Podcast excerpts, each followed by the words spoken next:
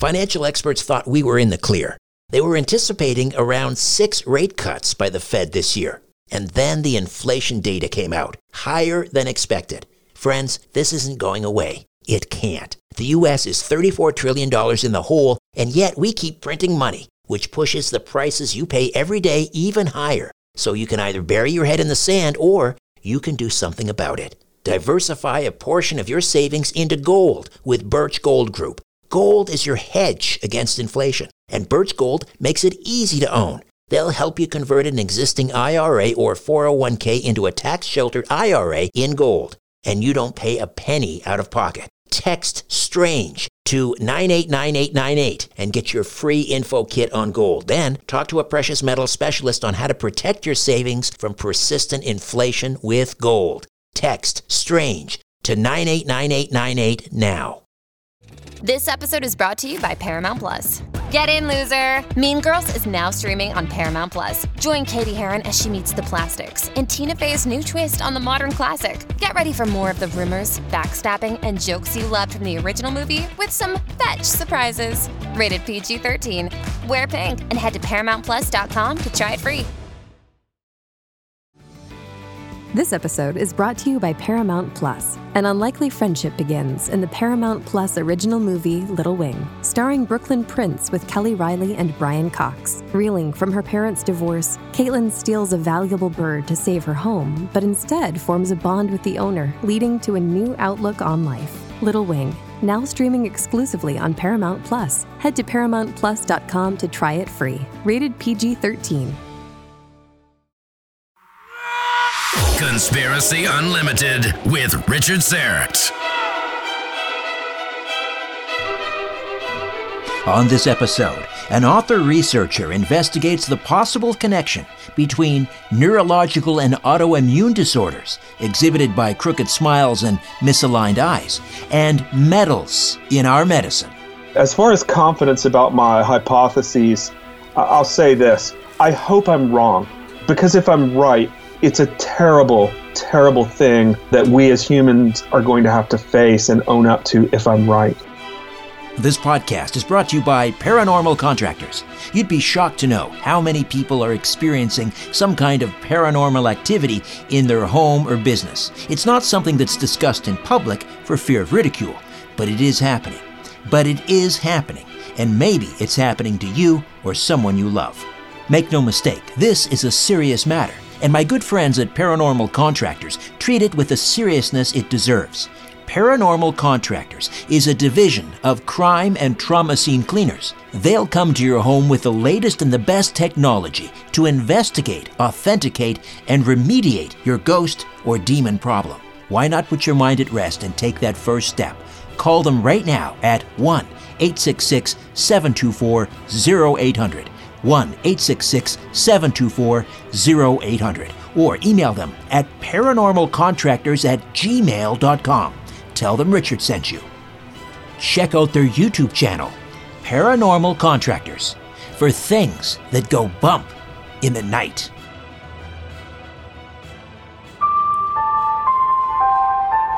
Conspiracy Unlimited with Richard Syrett. Pursuing the truth wherever it leads. Exposing evil and corruption and the secret machinations of powerful elites.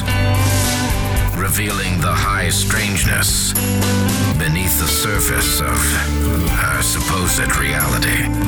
Coming to you from his studio beneath the stairs. Here's Richard Syrett.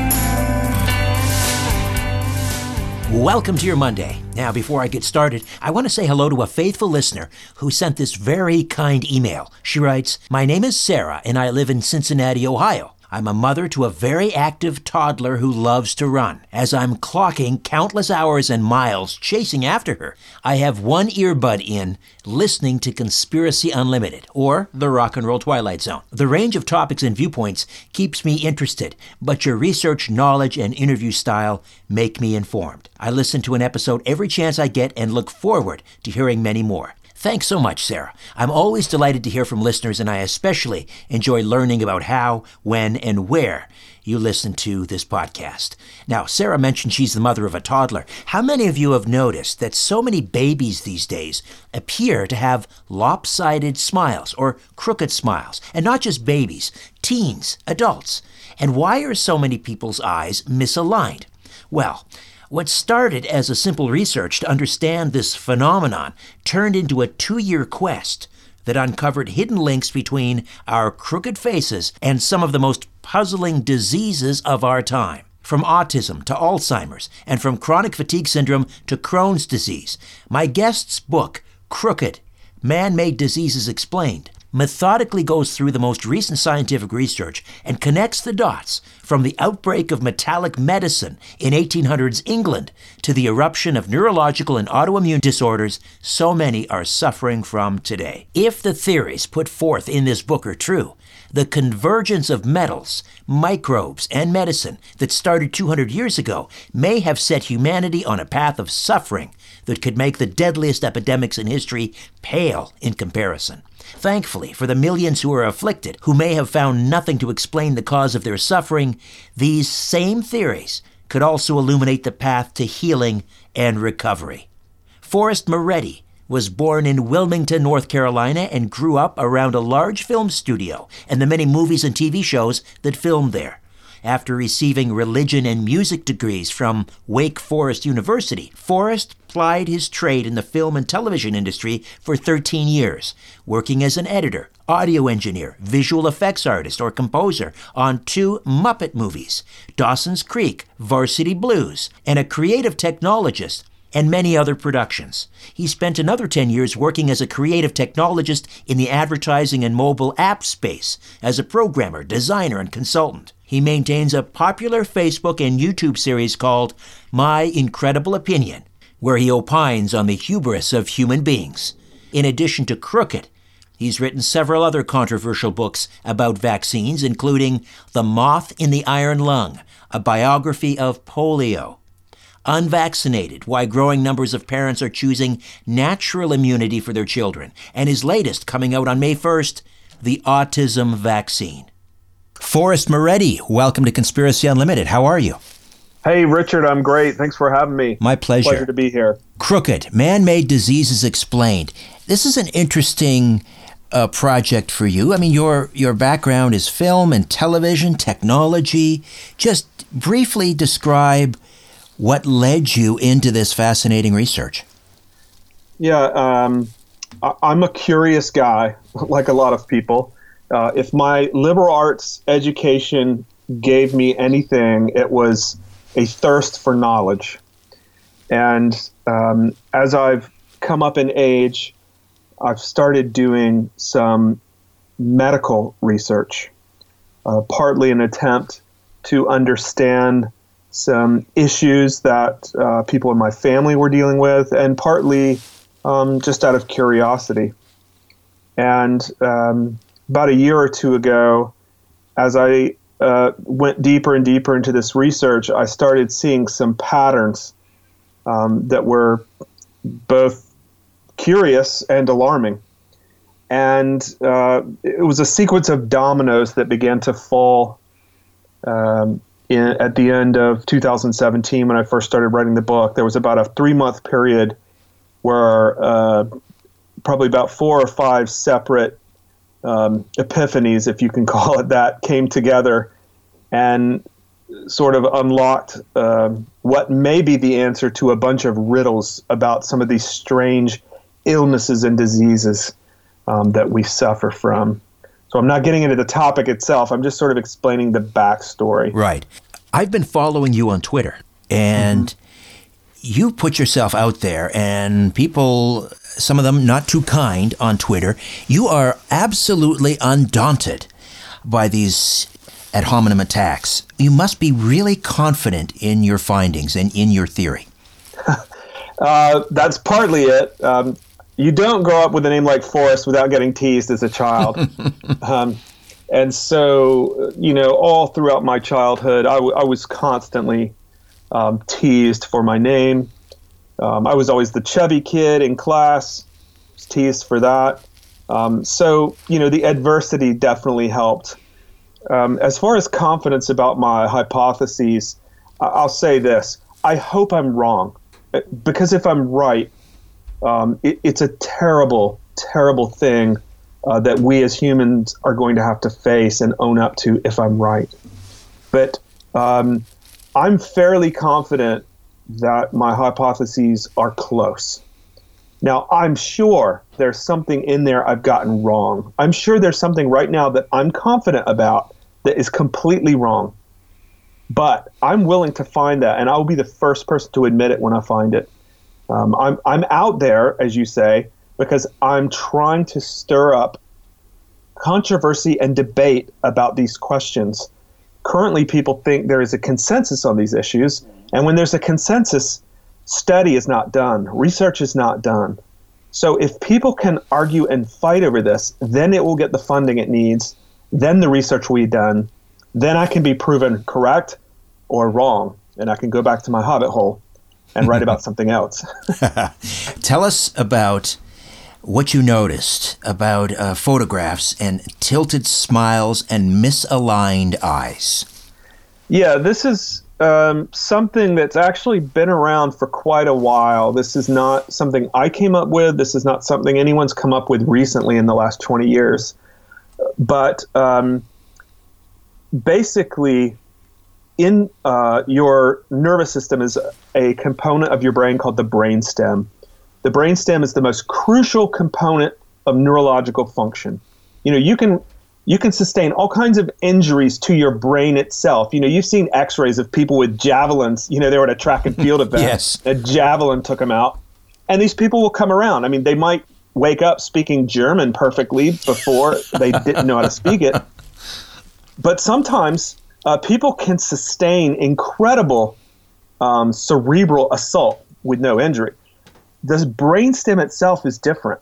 This is where executions happen. This is what is supposed to be sheared uh, when someone is hung or a shot. They, they go for the brainstem because there's no redundancy here. The tiniest little bit of damage here is immediately visible in all kinds of ways. And the most curious way it's visible is on your face. And what happens is some of the brainstem innervates these uh, muscles through things that are called cranial nerves. They emanate out of the brainstem and they um, innervate the muscles that allow you to smile. They innervate the muscles that allow you to move your eyes from side to side. Um, they innervate the muscles that allow your eyes to remain in alignment. Now, there's many other cranial nerves we can talk about in a minute, but just for now, know that any injury to the brainstem is likely to cause problems with these muscles that allow you to smile or frown or keep your eyes looking straight ahead. So, when an injury happens to the brainstem, you can see it on someone's face. And it's most commonly apparent through two things. One is called strabismus, which is where their eyes don't quite line up correctly. And the other is just a crooked smile, like you might associate with Bell's palsy. Now, a lot of times it's not that severe, but when someone smiles, once you learn to spot it, you can see it. One side of their face doesn't move the way the other does. Right. My listeners here in Canada, Forrest, will be very familiar with a very high profile figure uh, in Canada, uh, Prime Minister Jean Chrétien from uh, Quebec, who was uh, a liberal prime minister uh, in the 1990s and uh, was he had suffered from Bell's palsy as as a child. Mm-hmm. And yes, he had definitely had a very pronounced, well, one side of his face basically was kind of somewhat contorted. And when he talked, in fact, he was made fun of. Other politicians, ah, here we go, another politician talking out of both sides of his face. This is what they used to say. Uh, right. Uh, but it was Bell's palsy.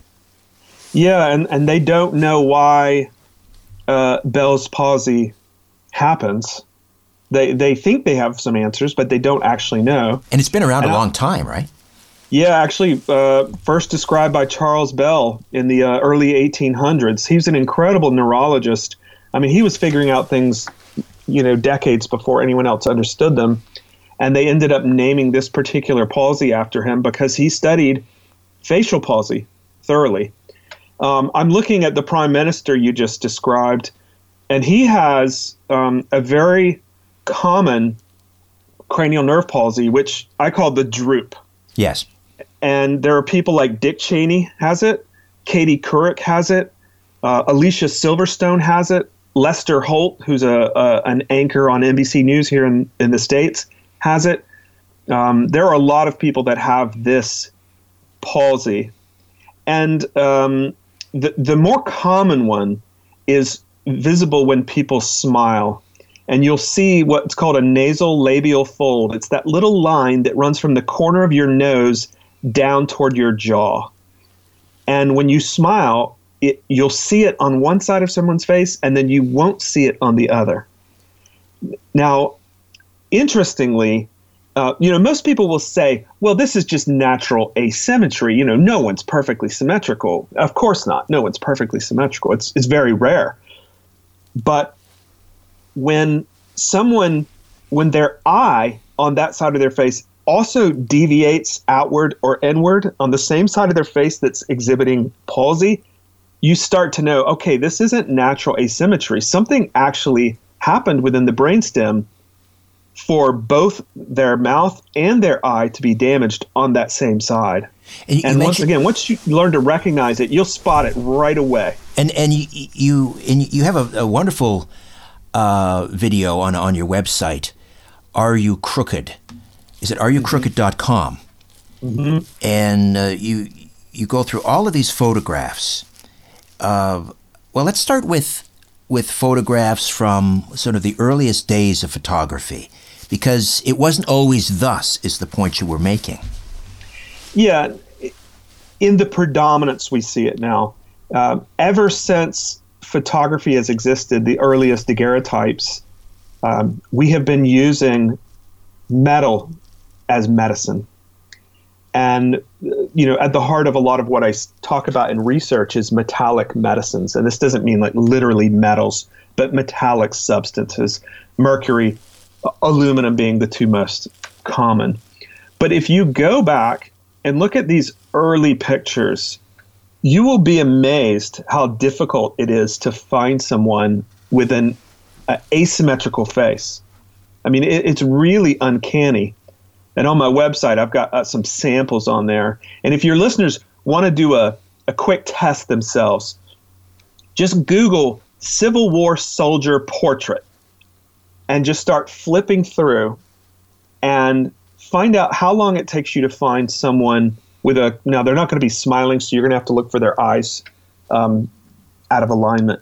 But it's amazing how many photos you'll have to cycle through before you find someone with um, strabismus with their eyes not pointed in the same direction. Right. I mean that symmetry of the human face. And people say you know it's uh, it incorporates, you know, the golden ratio, and that symmetry is sort of been held up as the paragon of what is beautiful.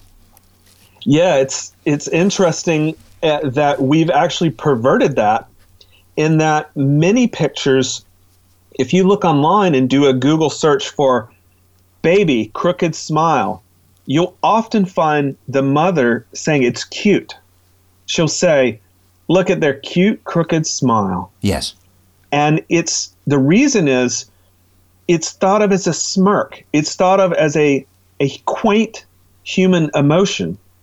And certainly there are people who smirk.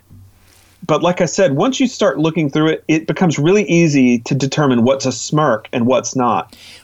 and when you have a six month old baby who wasn't smirking uh, yesterday and is suddenly incapable of smiling evenly today, and there was a significant medical event that happened in between those two things, it starts to make you wonder. Hi there. I want to tell you about a podcast I know you're going to love. It's called The Dead Files from Travel Channel. On The Dead Files, Amy Allen and Steve DiSchiavi investigate the paranormal activity haunting real people and homes across the United States. Amy and Steve come from totally different perspectives when they investigate. Amy's a medium. She sees and speaks to dead people and uses this skill to find out why someone might be haunting a place. Steve is a retired homicide detective. He tackles the case from the other end of the spectrum and uses public records and witness accounts to piece together the history of the haunted location. On every episode, Steve and Amy investigate a different, real haunting to help the family struggling with its effects. On one episode in Falconer, New York, a family keeps waking up with scratches and bruises. They also see a shadow figure lurking around their home. They call Amy and Steve to investigate. Amy uses her strength as a medium to understand who the presence is coming from and why it's so angry. Separately, Steve finds out the history of the house from the townspeople and in public records. He finds that several people who lived in this house died, which matches Amy's findings. At the end of the episode, Steve and Amy share their findings and make a recommendation on whether it's safe to stay in the house or time to get out. There are so many crazy stories on the Dead Files, and what's interesting about Amy and Steve is that they investigate the hauntings from two totally different perspectives. You listen to my podcast because you love tales of the paranormal. But if you want more, listen to the Dead Files wherever you get your podcasts. Hey, it's Kaley Cuoco for Priceline. Ready to go to your happy place for a happy price? Well, why didn't you say so? Just download the Priceline app right now and save up to 60% on hotels. So, whether it's Cousin Kevin's Kazoo concert in Kansas City, go Kevin, or Becky's Bachelorette Bash in Bermuda, you never have to miss a trip ever again. So, download the Priceline app today. Your savings are waiting. Go to your happy place for a happy price. Go to your happy price, Priceline. The highly anticipated second season of the hit podcast Proof is finally here. Proof is an investigative true crime podcast co hosted by Susan Simpson of Undisclosed and Jacinda Davis of Evil Lives Here. Proof made headlines for its first season in 2022 after proving the innocence of two Georgia men serving life sentences for murdering their friend Brian Bowling when they were just 17 years old. 25 years later, on December 8, 2022, both men were finally freed based on evidence unearthed by Proof. In the second season of Proof, Murder at the Warehouse, Susan and Jacinda are on the case again, this time traveling the streets of Manteca, California to uncover who really murdered 18 year old Rene Ramos. On June the 5th, 2000, Ramos's body was found buried under a pile of debris inside the shell of a new Home Depot building. Despite tips hinting at alternate suspects, tips that were ignored until now, Renee's boyfriend, 18 year old skateboarder Jake Silva, and Ty Lopez, the 33 year old uncle of one of Jake's close friends, were arrested and convicted of her murder. Fans of true crime and investigative series won't want to miss this riveting new season. Follow the case as Susan and Jacinda uncover long overlooked evidence about what really happened to Renee by listening to Proof Murder at the Warehouse, wherever you get your podcasts. When did you notice when you look historically back through photographs and then you and then you flip forward decade upon decade, when did you start to see the change in the smile, in the alignment or the misalignment of the eyes? Well, initially, it's funny. I used to work in the film industry uh, for a long time. I, I, worked on four seasons of Dawson's Creek, which is a really popular TV show here in the U.S. I'm not sure if you guys got it up there. Oh, yes. Okay. Um, so I spent four years on that show, working really closely with every all the stars, and um, I was going through uh, Hollywood photos because everyone's smiling in these photos, and you really don't see it very often until the Dawson's Creek kids. And then the next thing is if you look at the Harry Potter kids, it's everywhere. Now, the reality is, and, and I've got a book where I explore this a little further the autism vaccine, which is coming out on May 1st. I know when it started to happen, like officially, in my opinion, when it started to happen, which was in 1932. But you really don't see the prevalence that you see nowadays until you look at kids that were born in the late 70s and early 80s. And that's when it, it feels like it starts to become almost common. And if you had to put a number on it or a percentage of, well, people that were born in the, the late 70s, early 80s, I was born in 1964. I sent mm-hmm. you my mm-hmm. picture earlier. Um, and you didn't see a crooked smile. I, if I go back and I look at certain photographs, I, I, I, can see it. But and I was, I did receive some vaccinations. But if you look at kids from that, you know, that were born in the seventies, eighties, what percentage are you seeing that crooked smile? Is it seventy percent, eighty percent? I um, I don't know. I I'll tell you two things that are kind of interesting in that question. I'm trying to work with a facial recognition software developer to be able to test this scientifically because anything I do is uh, obviously confirmation bias theater. I'm looking for it and I'm going to see it. Right. Good point. What I want to do is work um, with some software development to be able to tag asymmetrical faces and and quantify what's going on because otherwise anything I see is is just speculation. I did some tests uh, with uh, yearbooks. I went through a bunch of yearbooks and just using my own, uh, like I said, confirmation bias theater. Um, I, I, was counting them, but I don't remember the percentage. It, it was it was sort of futile exercise to me. I'm a rational person. I'm very curious. I'm very rational, and I want to do it scientifically. If if it if I were to come up with a number now, it would be pure speculation.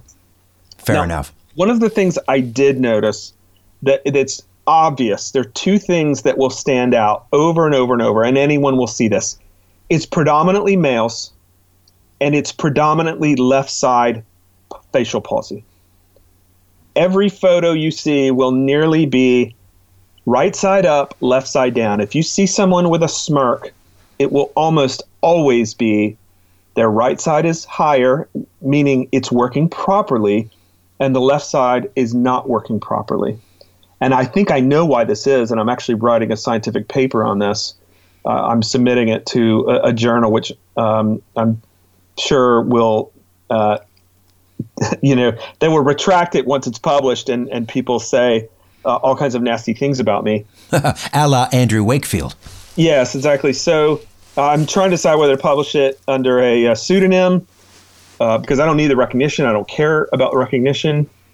But um, uh, it, it's a incredible discovery that may describe uh, the nature of a lot of mysteries that that currently vex neurologists. You um, mentioned um, you mentioned Bell's palsy. Mm-hmm. Um, what other what other uh, diseases uh, seem to go hand in hand with this crooked smile or misalignment mm-hmm. of the eyes? Well, interestingly, the most common one is polio. Most hmm. people don't know that. But um, early on, uh, when polio first started really uh, becoming more apparent, which is in the late 1800s, one of the things people would notice is this thing called squint. And squint is actually strabismus, it's the same thing. India, there's other countries that still call it squint, but back then they called it squint. And they didn't know why. And then you can go through uh, medical history even earlier, and you'll find other illnesses which um, seemed to have some association with facial palsy, meaning a crooked smile or misaligned eyes. But um, bulbar polio, which is one of the most deadly forms of polio, it's bulbar is basically another name for your brainstem that one obviously if you have inflammation and, and, damage in your brainstem you're going to have problems right? I mean it's it, it's horrible. And um, that was probably the most common symptom of bulbar polio was facial paralysis because it would kill you so quickly. That's the only t- thing they had time to see um, it, and just for your listeners bulbar polio is the type of polio most frequently associated with tonsillectomies um, which were the most common surgery done at that time. And this isn't tinfoil hat theory stuff. This is uh, Jonas Salk, one of the you know polio vaccine inventors, studied this phenomenon because he was trying to understand why are tonsillectomies so frequently associated with uh, this particular type of polio, and by consequence, by these types of crooked faces. But um, and what is the connection? Yeah. What is the connection? Well, I'll t- uh, if if if you're curious, the uh, the surgery itself exposes nerve endings. And any enterovirus, uh, uh, without going too deep in polio, because I've written an entire book on this, about the true story of polio. It's called The Moth and the Iron Lung, if you're interested. Any enterovirus, well, let me say this nearly any enterovirus is capable of paralyzing people if it gets in their nervous system. Now, the human body has got a really good defense system in the gut where 70% of our immune uh, system resides, and it can keep these enteroviruses at bay. But if they are given a shortcut into the nervous system, they will paralyze. So if you have um, an enterovirus, uh, like poliovirus or Coxsackie virus or echovirus or DE68, or there's all sorts of them, any of those can paralyze you if they get into your nervous system. Now, if you happen to get one of those infections and just had your tonsils removed, you're going to have a portal into the nervous system that connects almost directly to your brainstem, which sits about an inch behind that area that was just operated on. Ah. It's fascinating So- because I mean they used to yank tonsils the slightest hint of a fever. Oh, Uh, oh, it was worse than that. It was right. if you weren't growing fast enough, or if you weren't any good at basketball. I mean, it's crazy how quickly they would yank your tonsils. And now they understand that there may be uh, connect. They may be connected to the immune system, or they are. Correct. Imagine that. There's a reason for them that we didn't understand. right. Right. Yeah. So to answer your question uh, about what diseases are associated, um, Bell's palsy is you know sometimes associated with certain viral infections, um, polio, a- and unfortunately, um, vaccination is probably the most common um, thing these days, where parents have taken before and after pictures of their children and noticed a change. Um, directly after their vaccination. So th- that is basically why I became interested in it. Right. So th- this is where the rubber meets the road, as they say, because we need to talk about what changed in medicine uh, that would precipitate this the symptom of the, the crooked smiles, the misaligned eyes that heretofore, you know, we all we saw in photographs was this amazing symmetry. That all changed. So Yeah. what happened with medicine? And you mentioned earlier metal. Yeah, um, and this gets a little bit in, uh, uh, more into my autism book, but in 1932, um, a change was made to the single pediatric vaccine that was being used during that time. Um, people think of smallpox as being the one pediatric vaccine, but it wasn't really a popular vaccine, and people didn't use that vaccine as a matter of habit. They would use it if there was an outbreak near them. It wasn't something that every kid got, you know, the day they were born or when they hit six months old or when they hit 12 months old. It was something they did like if they felt like they had to. The diphtheria vaccine was different. It was something, it was really the first pediatric vaccine that was employed methodically. You know, when you hit six months old, when you hit a year old, when you're born. And in 1932, a significant change was made to this vaccine, and that is they added a, a product um, which we now call aluminum hydroxide. It was actually a slightly different version back then at that first year, but it's a metallic substance that was added to the vaccine because they had discovered that it made it work better. It aggravated the immune system into a more significant response. So in 1932, they added this, what is now called an adjuvant. And within a year, um, the first child ever to be diagnosed with autism was born. And in fact, if you go look at childhood and adult pictures of him, you will see the stereotypical crooked smile that we're talking about right now. All right. So we need to talk about metal in the body and white blood cells. Hmm. Yeah, it's uh, it's a horrible thing. Um, basically, you know, in the late 1700s, they started using uh, metal substances as medicine uh, because they actually work. I mean, they do something. Now, they're extremely harmful, extremely toxic. Um, but if the goal, let's say, is for you to violently purge your bowels, uh, mercury is really good at that. You know, if you um, give a baby enough mercury powder, they will have um, a very bad diaper situation. And back then, uh, they thought that the bowels were the seat of most disease. And so, if you can purge the bowels with medicine, then you can get rid of the disease. So, um, mercury and another one was arsenic. And you know, arsenic was really good at activating the immune system, um, or I should say, suppressing the immune system. Excuse me. And um, so arsenic became another um, go-to tool for medicine.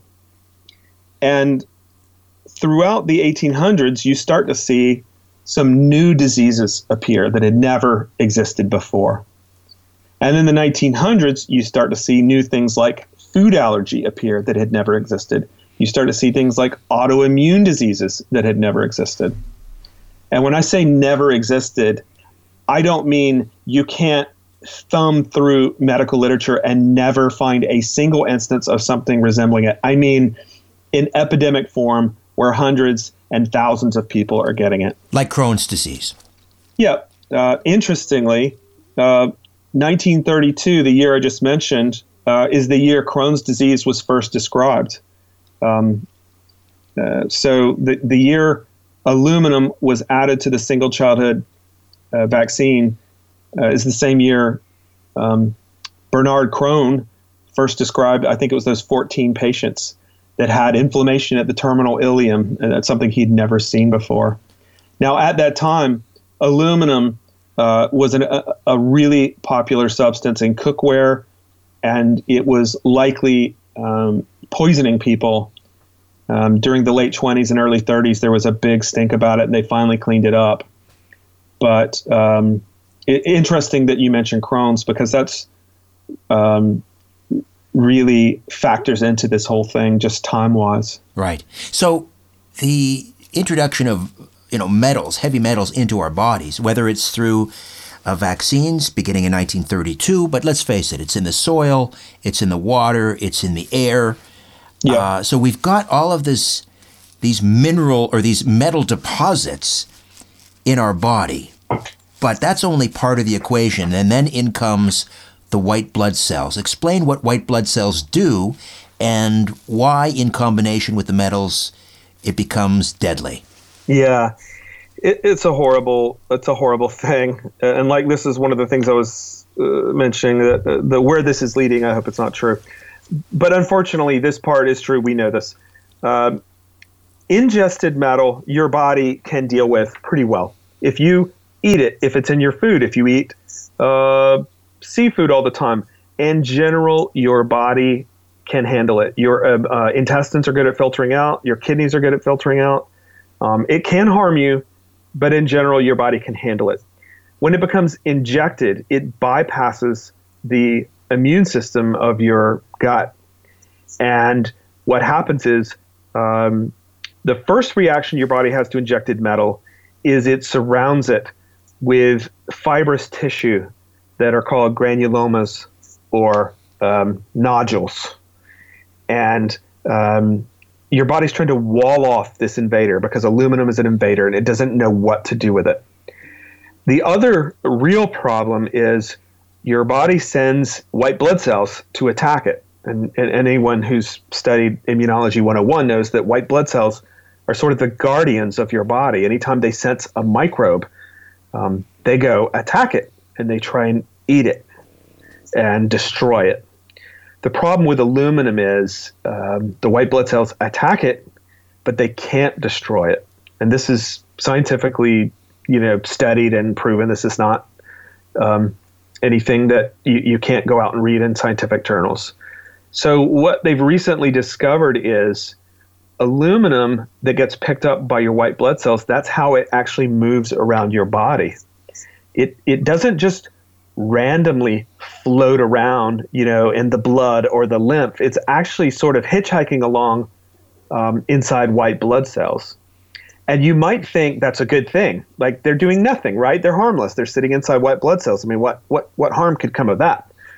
Well, what it appears um, to be happening, um, white blood cells in the immune system don't randomly float around your body either there's a very complex signaling mechanism that asks white blood cells to go to where they need help. And um, so if you get a cut on your shin, let's say you, you know you, you, you jab your shin on your, your car uh, door as you're getting out, white blood cells will be signaled to go help there. Now, it makes sense, right? Because Right.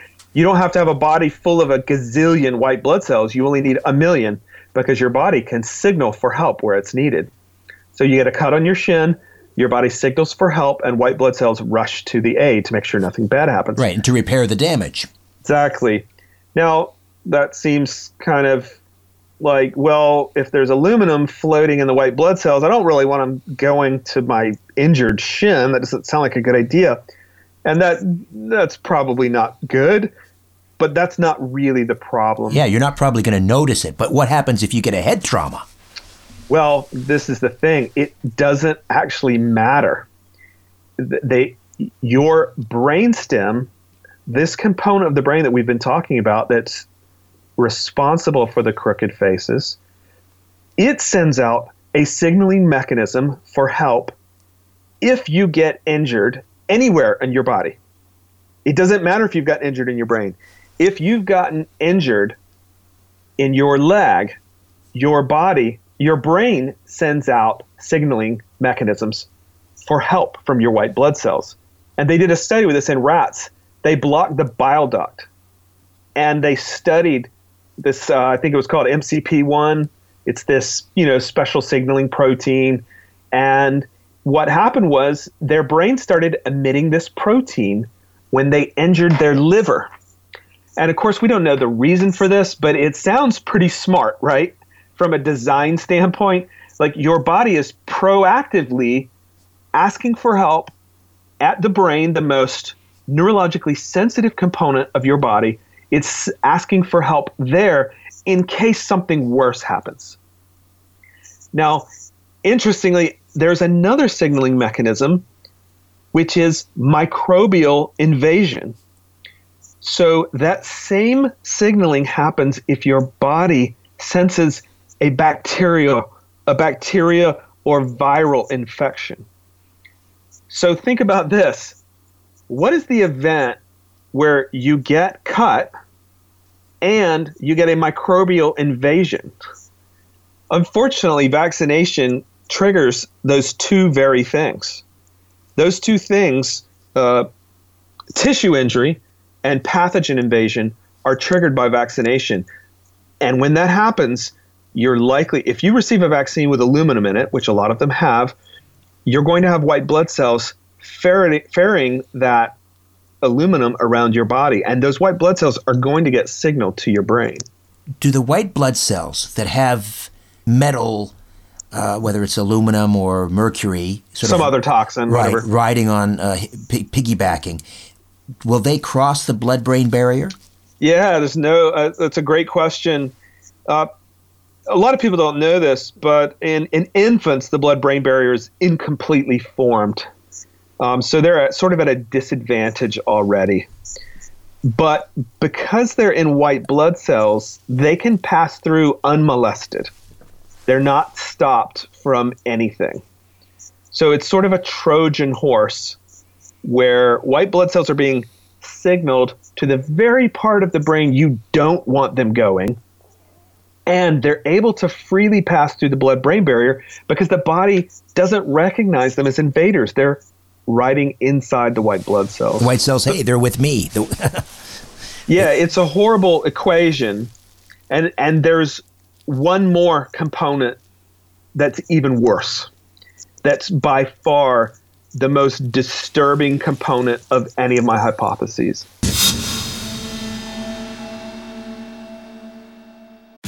Tax day is coming. Oh, no.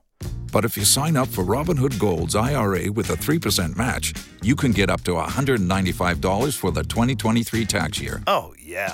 Sign up at Robinhood.com slash boost by tax day to get the biggest contribution match on the market. Subscription fees apply. Investing involves risk. 3% match requires gold for one year from first match. Must keep IRA for five years. Robinhood Financial LLC member SIPC.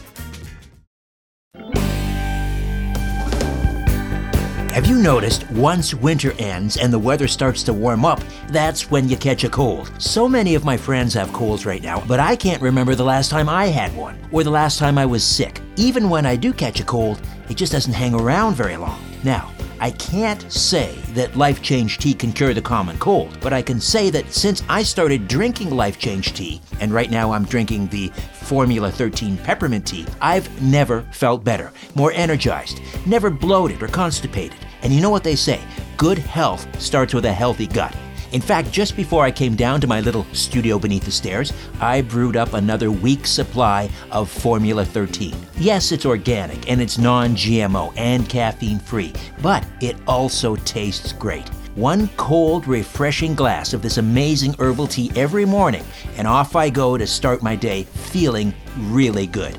It's like being cleansed from the inside out. And that's what it is. It's a gentle cleanse every day take a moment and visit getthetea.com. Getthetea.com and find out about their line of amazing herbal teas. Now, after I finish my Formula 13 peppermint, I think I'm going to try the Formula 13 pomegranate. And I'll always go back to the Life Change Tea Super Strength. These teas are key to maintaining healthy digestion. Life Change Tea. Use the code UNLIMITED, and your first purchase will ship for free. Life Change Tea and Formula 13 Tea from getthetea.com. The truth goes through three stages. First, it is ridiculed. Then, it is violently opposed. Finally, it is accepted as self evident. Let me just read that again, what that means. Conspiracy Unlimited with Richard Syrett. Forrest Maready, the author of Crooked Man Made Disease Explained, is here.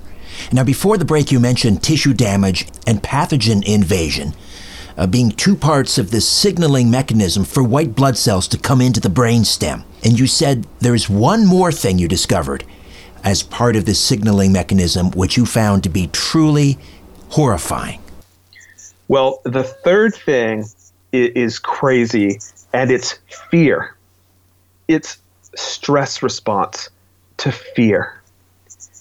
Oh, and what happens is when the body becomes scared, the brainstem, there's a part of the brainstem called the dorsal vagal complex, and it's this grouping of different little parts of functionality within the brainstem. They start aggressively signaling from help, for help from white blood cells. This is a, a component of something called the polyvagal theory. It's a guy named Dr. Stephen Porges. And if you read up on it, you, will learn that polyvagal theory is a way to attempt to explain the body's response to stress. And everyone's heard of fight or flight, right? Yes, That's yes. the first response to stress. Your body starts diverting resources from your immune system um, into muscle, into it raises your heart rate, it does all these things to prepare you for the ability to flee or to fight. And um, there's actually a secondary stress response that happens beyond that. And it's a very primordial stress response that Dr. Porges refers to as death feigning. And you would know it from seeing a possum play dead, as we call it. Yes. When they're scared. And what most people don't know is they're not actually playing dead in the sense that they're pretending to be dead. They're not holding their breath and closing their eyes and hoping danger passes. They are actually involuntarily catatonic. A chemical reaction has been issued from their brainstem that has caused them to go completely limp into a coma like state. They don't wake up when they feel like the coast is clear. They wake up when the chemistry has been resolved back to stasis.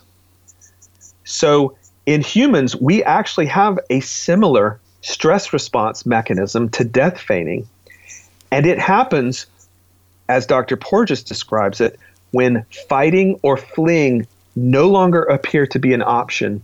And he describes this as when you are being immobilized or restrained and there appears to be no hope of escape. Now, any of your listeners who have been following along will know immediately the the image that should come to mind, which is a child being restrained on a nursing table and being vaccinated. Mm. Unfortunately, these three things tissue injury, pathogen invasion, and the stress response to being immobilized or restrained, basically being terrified. These are the very three things that aggressively signal for help from white blood cells. Unfortunately, white blood cells that are likely to contain some toxins in them. And when those white blood cells carrying those toxins along uh, enter the brain, what happens? Well, as I mentioned, the epicenter of this signaling mechanism lies just millimeters away from the cranial nerve nuclei that innervate these facial muscles. And this is why I believe it's so common. Because the amount of toxin, uh, I, I frequently mention aluminum, but let's just say the amount of toxins in vaccine ingredients is minute. It's very tiny. And for the longest time, people have used this as an argument to explain why that amount of aluminum couldn't possibly cause the catastrophic damage of autism or other neurological disorders that are often reported after vaccination. What we're now starting to understand is this isn't diluted. You know, this isn't pouring a powder, a, a packet of, of grape Kool Aid powder into a pitcher of water and it dispersing evenly throughout the body. This is a targeted delivery system that will pick up any of the toxin in that vaccine and deliver it to the very part of the body you l- would last want it going to. So the white, bl- uh, white blood cells are likely to pick up the aluminum. They're likely to go to the brain stem. And then, and the natural life cycle of white blood cells, we suppose, is what releases this aluminum. And aluminum is a neurotoxin. Um, from what we understand, it damages the myelin sheath, which is that fatty layer around the axons that run up and down your brainstem. And when they damage it, they don't work as good. They short circuit. Now, unfortunately, this damage is so difficult to detect. We really don't have any neurological imaging tools to see it. You know, an MRI will not spot it. A CT scan will not spot it. I mean, there's even things like uh, diffuse tensor imaging and some other like really cutting edge neurological imaging technology, and it still is not detailed enough to see deep within the brainstem. But Right. you can see it on their faces. You can see the result of it. So, And but- I've only talked about crooked smiles and eyes because there's many other signs of cranial nerve damage I'd like to talk about sometime. But Right. go ahead with your question. But, but the, the crooked smile and the misaligned eyes, that's not the disease. That's the symptom of a whole host of either autoimmune or neurological diseases, right? Yeah, unfortunately, it, today it's probably most commonly associated with raw neurological damage. Sure, it may come on after a certain illness. Um, but even so, remember what I just mentioned about one of the triggers, uh, one of the immune signaling triggers um, to the brainstem is microbial invasion, Yes. is pathogen invasion. So if you get sick, and you happen to have some of these toxins floating around your body and white blood cells, that's where they're going to go. So, So even if both- you, let's say, for example, you were immunized or vaccinated, but you somehow you escaped uh, some sort of neurological damage or autoimmune disease, but then later in life, let's say you're a, a quarterback with the Green Bay Packers, and one season you suffer three or four concussions. Will those with the with the metals from your vaccinations as an infant at that point then come back to haunt you? I'm not sure if you've read much of what I've talked about, and I don't know if you're doing this on purpose, but this is my this is my theory about CTE. Is that did Chronic- you know that, or are you just that smart? well, no, but I was just trying to follow along here. Okay. Well, uh, you're you're a smart dude then, because this was one of the epiphanies I've had. I, I don't know if you know what CT is, chronic traumatic encephalopathy. Right. It's the concussion disease. They're trying to understand why are these athletes succumbing to suicide and other neurological problems And this isn't 64 year old Iron Grid linebackers who played for the Steelers for 12 years. These are kids. These are 12 year old soccer playing girls. It's a 16 year old lacrosse playing guy killing himself, and they're blaming it on a concussion. Now, this did not used to happen. This is something new. So you are you are locking in onto a very big what I feel like is a very big deal, which is inflammation used to be a productive tool of healing from the body. Yeah, it sucked. It hurt. If nobody wants inflammation, but it's the tool your body uses to heal itself. With a body that contains aluminum in it that's likely riding around in your white blood cells, suddenly inflammation becomes deadly. It's a ticking time bomb. Exactly. And I, I, it gets worse for girls. I'll explain that in a minute. But unfortunately, my theory, which is what you're suggesting, you didn't even realize it, is CTE, this chronic traumatic encephalopathy, which is tied to concussions. I'm guessing what we're seeing is basically concussion induced Alzheimer's. You know, Alzheimer's, we're starting to realize, seems to be associated with aluminum. And for most of these elderly, it's a lifetime of accumulation. Like you said, it's in the environment, it's in everything we eat. Now, typically our kidneys can filter it out, but by the time you hit 50, 60, 70, you've had so much of it, it will start to take effect. But with these athletes at 12 years old and 14 years old, when they have um, a concussion or a what they call, um, you know, subclinical or mild traumatic brain injury that's like doesn't even register. When you have these tiny micro concussions, you are creating inflammation in the brain, and I'm afraid that that's what's happening to these kids. But there's so many other traumas that that you know you could be in a, a, a bicycle accident. I mean, giving birth for crying out loud is is a trauma. Yeah, yeah. So yeah, so the inflammation is likely uh, to draw aluminum to itself or metals. Let's just say toxins. Mm. I, I, focus on aluminum, but there's all kinds, obviously. I, so if I could go back real quick yeah. and, and, mention um, two things about why females are different. Um, females uh, different in this context. if if you've studied autism, you'll know that it has a high prevalence of males, four yes. to one. Yes. No one knows why. People have can um, have guessed that maybe there's some protective effect of estrogen in the brain. Uh, maybe testosterone does something to the blood-brain barrier, makes it leaky. There's all kinds of theories out there.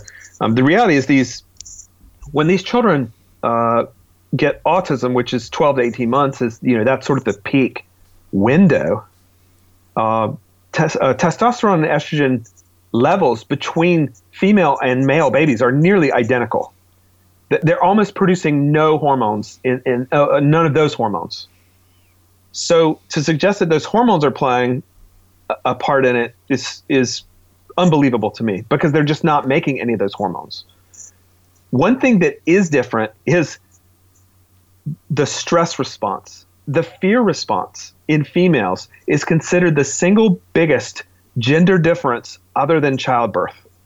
Hmm. So when females undergo stress response, they have fight or flight just like males, but when you advance to the immobilization and restraint phase, females start producing other hormones like oxytocin. Right. Okay. Females, when they go under uh, past the fight or flight response and go into immobilization or restraint, they start doing different things than male brain do. They start producing oxytocin. They go into this mode that people call tend and befriend, where they try to befriend the fear. They try and befriend their attacker.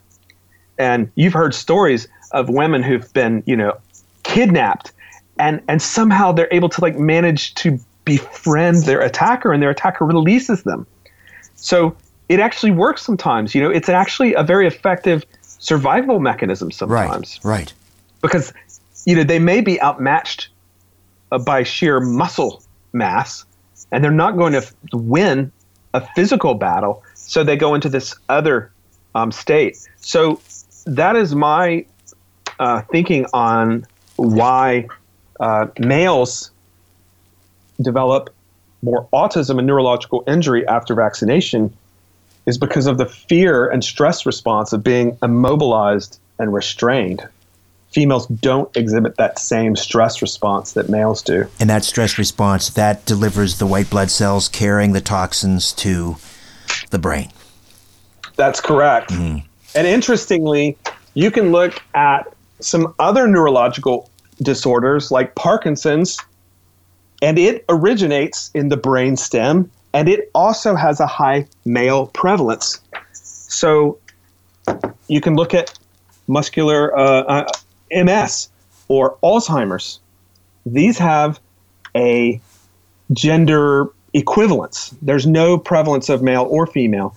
And these disorders occur all throughout the brain.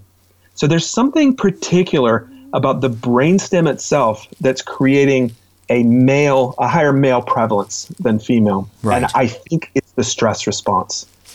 Uh, I'm going to have you back, and we're going to talk about the, the new the new book on autism, which which launches May 1st, and Yep. and and we'll get into this in more depth. But I have to ask you this: I mean, the the climate now, the political climate, is such that uh, anyone who dares question the safety and efficacy of vaccines now, uh, they are there. There, there were calls uh, by uh, uh, New York uh, Congressman Adam Schiff, uh, you know, for Amazon to ban books that question the efficacy and safety of vaccines.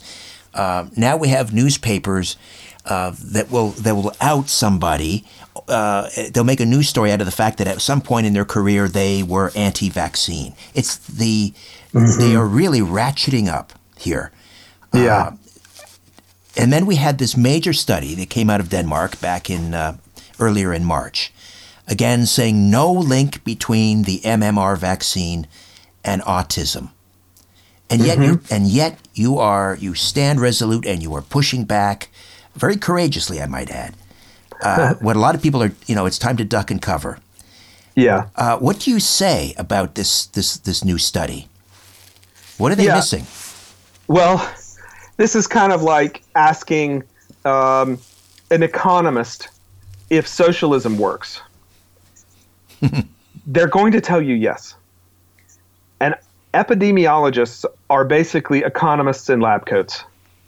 They will tell you vaccines don't cause autism um, no matter what.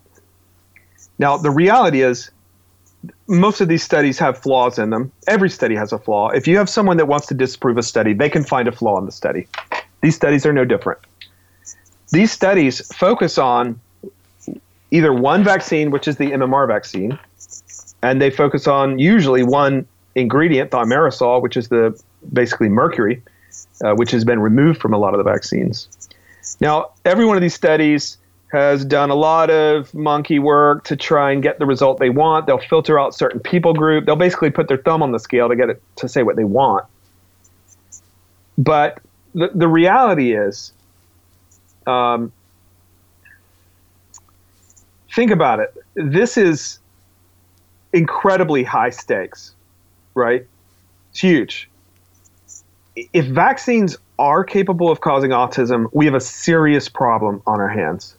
You know, you and I, we, we may disagree on the nature of that problem, but regardless, if it's in fact true that vaccines are capable of causing autism, we have a very big problem. Probably the biggest moral, ethical, political dilemma, dilemma we've ever faced as a species. Name a bigger one. Oh, I agree. Name a more widespread human intervention than vaccination. You can't. It's if the something trend performed on every child. Yeah, I mean, if the trend continues, if you follow that curve, uh, let's, let's just look at it from an economic standpoint. We're getting predictions from provincial governments here in Canada that in the next 20, 30 years, dealing with autism alone, the, I mean, I hate to be so sort of cold and clinical about it, but it will bankrupt provincial Yes. governments. Yes. Yeah, I mean, look, we're, we're nearly 75 years in. We've got billions of dollars in the hole.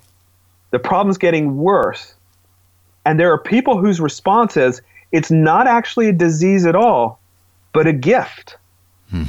Yeah, people on the autism spectrum are beautiful, remarkable souls with attributes many of us would love to have. But to minimize their struggle, to minimize the parent's struggle and call it a gift is is is cognitive dissonance at the most extreme level. It, it can't. It, it just should indicate to you the incongruity of what we're going to have to face one day. And Forrest, the thing is, you're you know you're not saying I'm 100% right, but you're saying I think I'm on to something, which is actually all Andrew, Dr. Andrew Wakefield was saying in that article. If people actually read uh, his study, he wasn't saying this is you know the MMR MMR vaccine is definitely causing autism. He was saying I think there might be a link here. We need to look at this, and maybe what we ought to do is unbundle the MMR vaccine so that he wasn't an anti-vaxxer. You can have the measles vaccination, but it's that bundling that he was concerned about. Yeah, yeah, that that's a really interesting story, of course, and people, most people don't know this who've never studied it. Um, the paper um, was looking at the association between a type of Crohn's disease and children with developmental disorders. That was the yeah. that was the point of the paper. Leaky gut syndrome. And in fact, the paper specifically says we did not prove an association between measles, mumps, and rubella vaccine and the syndrome described. So the paper went out of its way to say it didn't find an association. More research is needed. So you can imagine how contentious this subject is for a paper to be retracted, for a doctor to be vilified, for a paper that s- suggested a association of gut issues and autism and specifically said there uh, we couldn't find an associ- we couldn't prove an association between the vaccine and autism. And in fact the point of the paper the association of gut issues and autism or neurological disorders has been proven and repeated. I think i i compiled 17 studies since then for my new book um, that have made the same realization that his paper was retracted for. So, if anything, that should tell you he was a scapegoat. There were some other things going on with the vaccine program that had nothing to do with him, and they needed to make an example. And they certainly did. Well, we will, uh, the next time we, we speak, we'll get uh, into that in more detail. Uh, sure thing. Crooked, Man Made Disease Explained. How can folks get a copy of that? Currently, it's available on Amazon. Um, it's digital print and audiobook. Now, I have a feeling this situation is unfortunately going to get worse.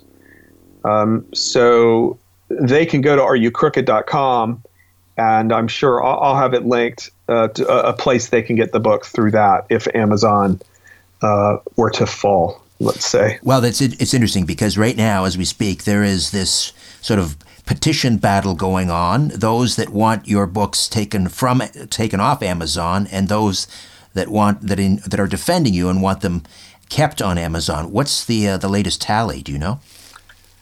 I think the last time I checked, the uh, petition to ban it was over 11,000 signatures, and the petition not to ban it was over 16,000. So there's almost a 5,000 signature gap.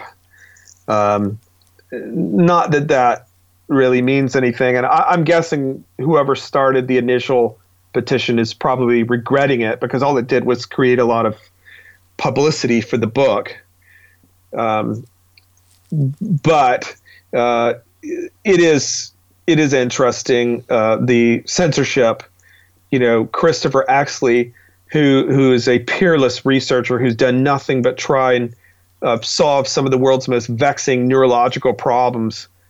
It's considered a preeminent aluminum toxologist.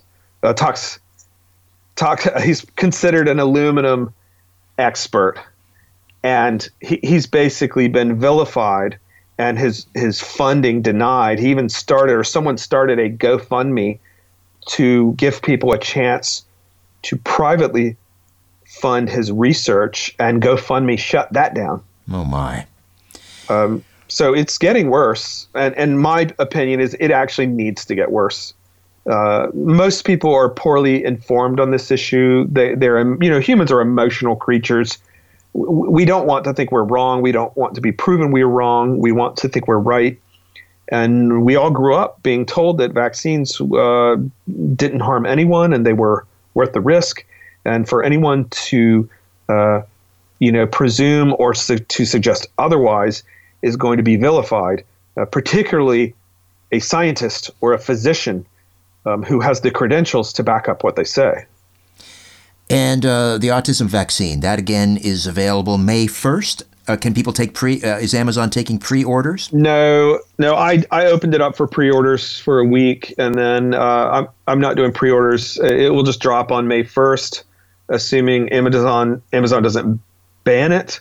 Um, if they do ban it, uh, you'll be able to get it through the autismvaccine.com, and um, I'll have some interesting pictures uh, to go along with the story because that book has an, a very interesting story behind it and people have been sending me messages asking for pictures of what I was talking about.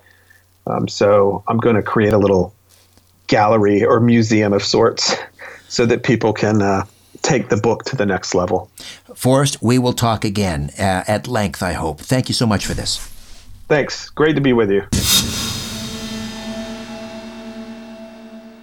Okay, before I dim the lights in my little studio beneath the stairs, I'll be back in a flash to give you a few details about Wednesday's episode of Conspiracy Unlimited.